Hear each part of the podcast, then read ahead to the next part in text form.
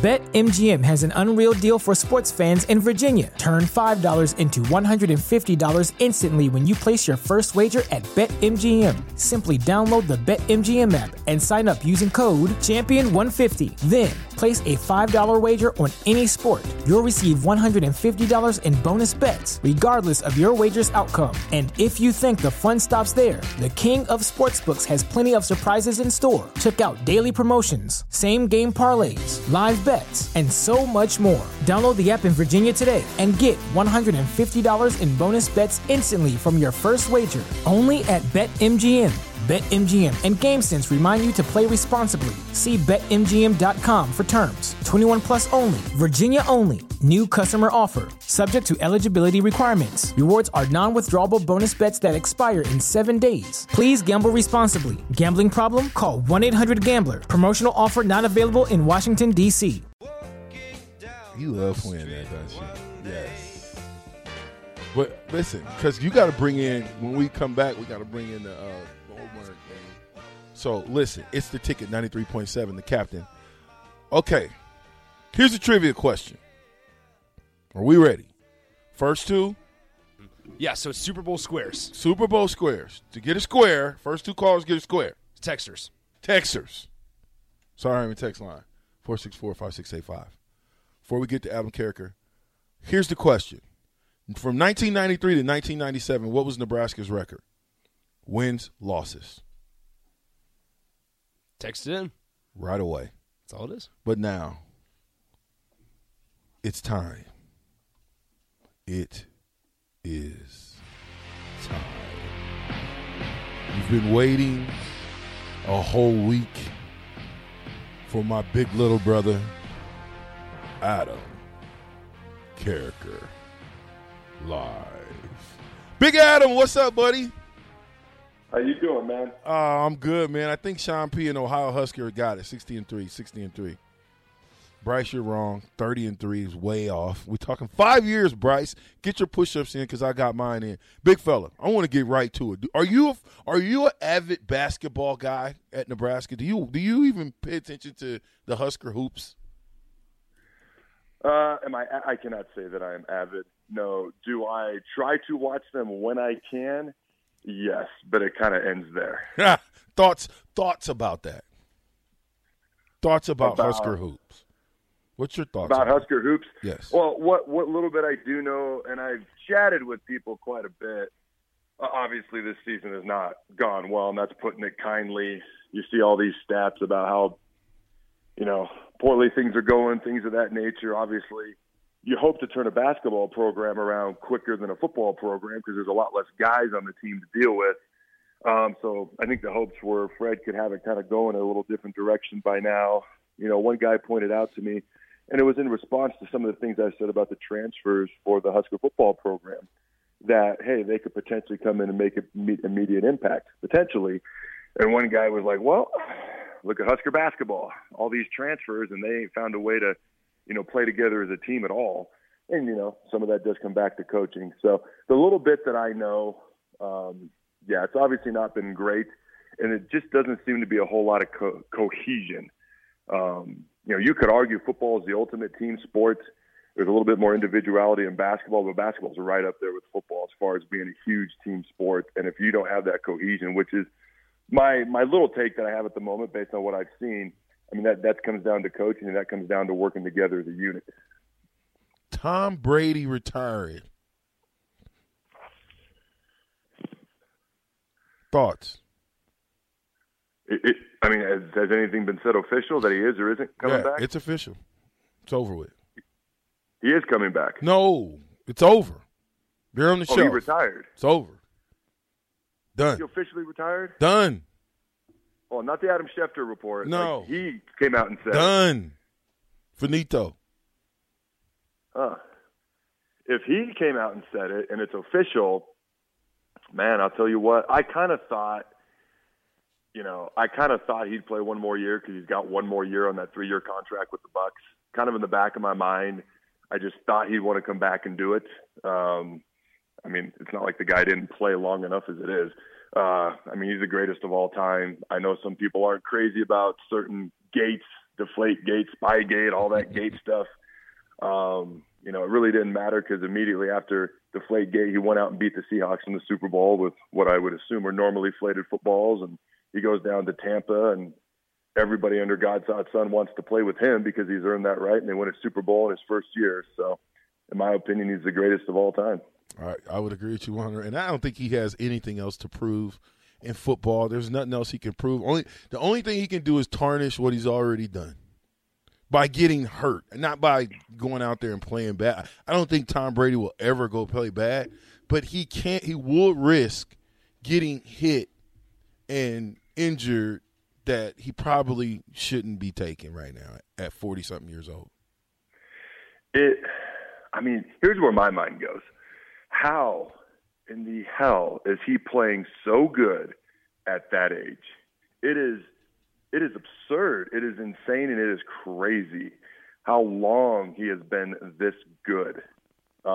He could arguably say, I'm the first guy, and obviously the longer he keeps playing, if he were to keep playing, at some point Father Time catches up to everybody, but he could argue he's the first guy to beat Father Time because look at his stats from this year. 22 years in, and then he's saying, I'm out. I mean, he could be the first guy to ever have any sort of argument like that because he didn't play for, 3, 4, 5 years. He played for 20-plus years, and he was still statistically at the top of the game in the NFL world. Which is unheard of to play 20-something years. I get it. It happens, but not very often. Who else played 20-something years in the NFL? Well, very few guys obviously play 20-something years other than kickers or punters or something like that. More power to them. But guys don't play at that level. You don't play at that level. That's what's crazy. Mm. The only guy that I ever knew outside of kickers and whatnot, and I didn't know him, but in the old Edward Jones Dome, when the Rams were in St. Louis when I was there, they had all the retired jerseys or whatever, and they had the amount of years that each guy played. And then Jackie Slater, who was a lineman, played exactly 20 years. And for whatever reason, I've always remembered that because I've never known another guy who's played that long in the NFL. And I know Andrew Whitworth is getting up there with the Rams. I don't know how long he's been. It's been a long time. But, man, 20 years, that's crazy, or 20-plus years for Tom. I mean, that's just seeing – think about the guys that got cut during those 20 years. How many guys got cut? Oh, it's crazy. That's what I was saying. Like, they are – like, we're talking about how long he's played and the level that he's still playing at. It's mind-boggling. And then And then you look at the picture of him at the combine without his shirt on. You watch him run his 40, and you're like, this guy may not make it out of year one. And then he turns out to be the greatest of all time. It's crazy. So 0972 says, the thing that will always be insane to me is that Tom retired with 7 rings, and no franchise has more than 6. Right? Incredible that a player has more than any franchise. You know, it's funny. It's almost like he had to leave the Patriots to go somewhere else to get that extra ring just so he could stick it right to him just a little bit for not bringing him back. Like, I got more rings than you do, even though I got you the 6 you got. Right. What? So let's Nebraska football. We're getting ready to get into February. How important for the guys that are coming out is February? Oh, dude, winter conditioning. I mean, you know that as well as anybody, dude. This is the time of year, we'd get up, early. I'm not a morning person, so this was always a little tough for me.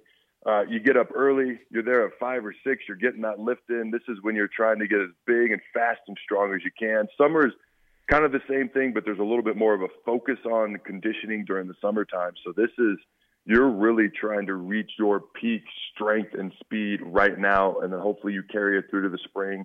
You carry it through to summer, and then you get that conditioning level, hopefully, to its peak during the summer, and then you roll into camp. So, this is as important as any time of the year. With this being probably Coach Frost, Scott Frost, is his probably most important spring, what are you looking forward to seeing in that spring game?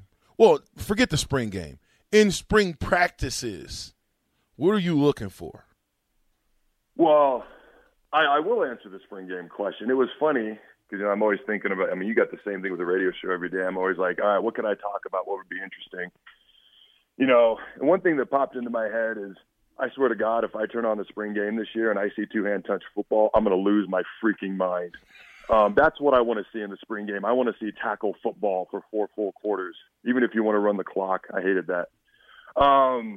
Anyways, for the spring itself, the spring is always tough.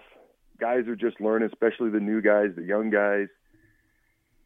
Frost, I have no problem with this. He doesn't always let folks – I can go as a former player. I'm sure you probably can too. But as far as media, he only lets you in certain amounts of time, which is completely cool with me. So it's a little bit hard to judge, barring the couple open practices that they'll have for everybody or when they specifically invite all the former players back or whatever. But, for me, it would be nice if when you're there, you could see a flow, you could see guys jiving, you could see – like last year, when you watched, and this is going to sound weird, but when you watched Adrian Martinez, he sure looked good in those spring practices, and he looked significantly better than every other quarterback.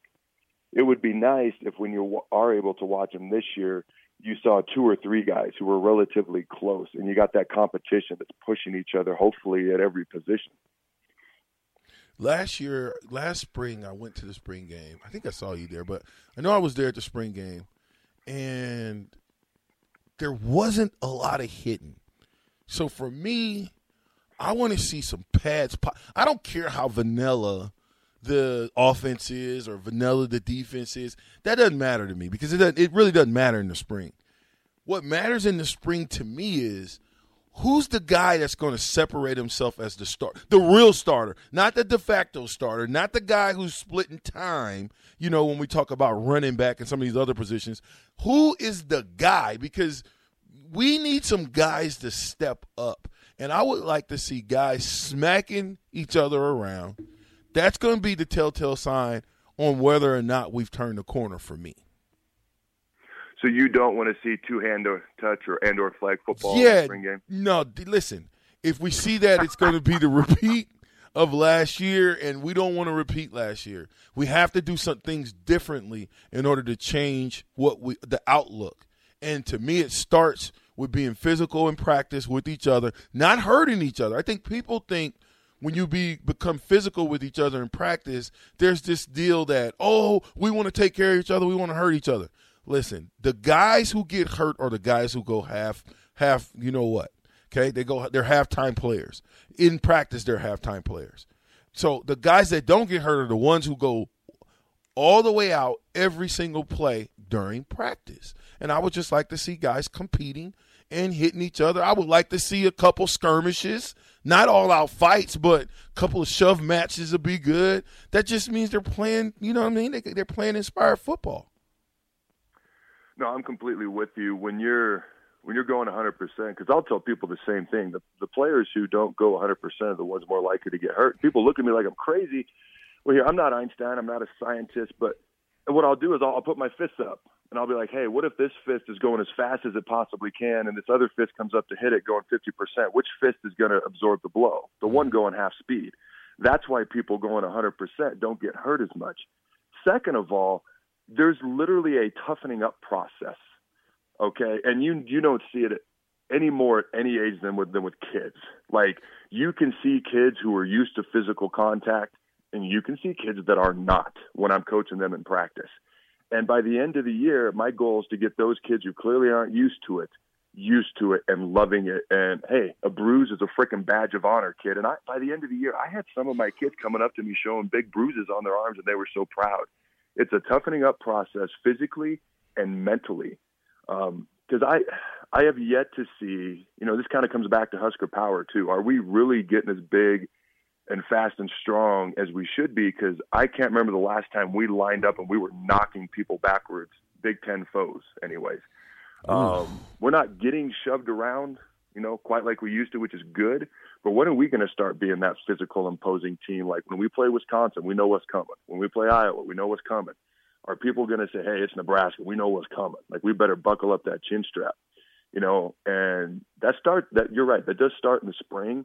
Because even if you do get a little beat up, unlike the season, you got a little bit of time to recover. And obviously you're not trying to hurt anybody. But it's that toughening up process physically and mentally in the spring is, by God, the perfect time to do it. Yeah, we need to become the bullies. We need to stop getting bullied. And we need to become the bullies, especially at home. We got to be bullies at home. We got to dominate people at home. And when you dominate somebody at home, you can see it. You can see the domination. It's not anything that's going to be a secret. Oh, he secretly dominated that guy. No, you can absolutely see it. 2672 says, how well can Casey Thompson learn the playbook and be efficient with it by the first game? You know, he seems like a guy. I mean, first of all, they're going to probably curtail this playbook to the guys in that room a little bit because it's going to be, I anticipate anyways, a mixture of what Whipple has done in the past with a little bit of a mixture of what Frost wants to do, although Whipple's going to be in charge of the offense. But I think they brought in guys that we haven't had a guy here at Nebraska that would complete high percentage of passes short to mid-range. They could run or they could hit the deep ball. That short to mid-range isn't something we've had for a while, and if you watch Casey Thompson, that's something he's very, very good at. And so I think they could curtail that to a bit of his strengths. He wants to stay in the pocket a little bit more than Adrian. I think he can run a little bit better than people think. But being able to complete that short to mid-range ball is probably, outside of just being in charge of the offense and understanding everything you're supposed to do, the most important thing, unless you're an option quarterback, a quarterback can do. Look at Drew Brees. Look at Peyton Manning. They didn't have the strongest arms in the world, but by God, their completion percentage, you know, between 15 to 30 yards was insanely high. And if Casey Thompson can bring over kind of what he did at Texas and complete those mid-range balls, that'll be something Nebraska fans haven't had in quite a while, and it's something that can benefit this offense hugely. Yeah, and I went to the university yesterday when I left the radio station, and of all the guys, besides all the coaches, of all the guys that I saw, and I didn't see very many, but when I went to the coaches' offices, I saw one, Casey Thompson, coming out of the coaches' offices with his playbook. So that excited me to know that the kid's not just coming with the mystique of I'm Casey Thompson, I'm blah, blah, blah, blah, blah, blah, and what I've done lately. No, he's come in. I have not seen a guy look like him. Did you see the picture of him, the weight room picture? I did. Listen. We have not seen that type of since probably you were Carriker, when did you leave? I probably go to – you left before 2012. Okay, so 2012. I'll give Sue and those guys. They kind of looked the part. They got after it as far as in the weight room. So if all our guys are looking like Casey Thompson and getting after it like he is, I'm excited for this season. Super. The impression I get – from him is he is uber motivated because, I mean, he did some good things at Texas last year on an individual level particularly. And then in comes Quentin Ewers, the number one prospect a year ago, goes to Ohio State, transfers to Texas, and everybody under God's hot sun down in Texas is Quentin's the guy, almost like Casey's an afterthought, which is why he left. And I guarantee he is out to prove some people wrong. And he's got a couple of chips on his shoulder. That's the distinct impression I got. And so that can be a good thing going into this season. Because like you said, he's not going to like rest on his laurels or anything from the past. And that's going to benefit the whole Husker team. How important is him taking, which you don't see a lot of in college, but how important is him taking his lineman out to eat? Oh, man. So first of all, my first thought was NIL, because I don't know any quarterbacks that I played with that could have afforded that. Right. So that's nice. My second thought was, wow, if I'm another quarterback in the room, I better get my crap together because this guy came in ready, locked and loaded to go. So if I'm another quarterback, that was the other thing I was thinking about. For me, I mean, it tells you, you know, he understands that he's trying to ingratiate himself. He's also trying to be a leader. He's also trying to recognize probably the most important guys on that offense to him, which is the guys that are going to protect him. To me, I thought that was a huge move. I think it sends messages, like I said, to everybody else in that quarterback's room, like, hey, I'm here, and if you want to take the job, I'm certainly going to try to take the job. And then it sends a message to the rest of the team, like he's trying to be a leader. You know, I thought that sent a huge message. Bryce says, watching the videos the football team puts out at this time of the year, how big of drinks should the family base take of the red Kool-Aid? This Bryce is a character. Oh. You know what, man? I've been pushing the Kool-Aid. I've been enjoying the Kool-Aid. You know, I am as reserved as anybody about what the win-loss record is going to be in the fall. But part of me is like, what's our other choice? To live in the doldrums right now? I might as well enjoy it and embrace it, and then we'll see what the heck happens. You know, every year about this time, they put out those videos. They're exciting. They're nice. I guarantee they're motivating to the players. They get the fan base excited. I'm going to be honest with you. You know, when you see a picture like Casey Thompson and how you can see the work that he's putting, that means more to me than probably anything, because you can actually see it. Anybody, I don't know, I don't want to be a downer, but anybody can make a video look good, all right? So I'm not saying that they're not putting in the work. In fact, I guarantee they are. But like I said, man, Duvall's been here. This is going on his fifth year too. And I have yet to see us in games, which is what I'm getting at. That's what I want to see in games. At the point of contact, physicality to me at the point of contact is when two people hit, who goes backwards. And I want to see the other jerseys going backwards more often than I have. We're not going as backwards as often as we used to, which is nice. I don't know if that's the end goal. So to me, that's ultimately what I look forward to. All those videos this time of year, I'll be honest with you, I personally don't watch them anymore. If there's a picture, I'll look at that, you know, because that can someone sometimes tell you more. But ultimately, all that matters is what happens at the point of contact, whether it's a wide receiver block and a DB. I mean, we don't have a fullback, but a fullback on a linebacker, an offensive lineman on a D lineman, a tight end, you know, somebody hitting, who's going backwards. Ultimately, that means more to me than anything else. You know, and we're going to take a quick break, but when I look at some of these teams, again, I'm drinking the Kool-Aid. I'm going to keep drinking the Kool-Aid until they show me otherwise. It's the first year I've drank the Kool-Aid, and I'm going to drink it up good. I got gallons of it. But they don't look the part. Like, Casey, there's a couple guys who are nice size, but then there's guys who are starting that don't have cuts in their arms. They don't have any muscles. And I want to see muscles, period. I want to see big muscles.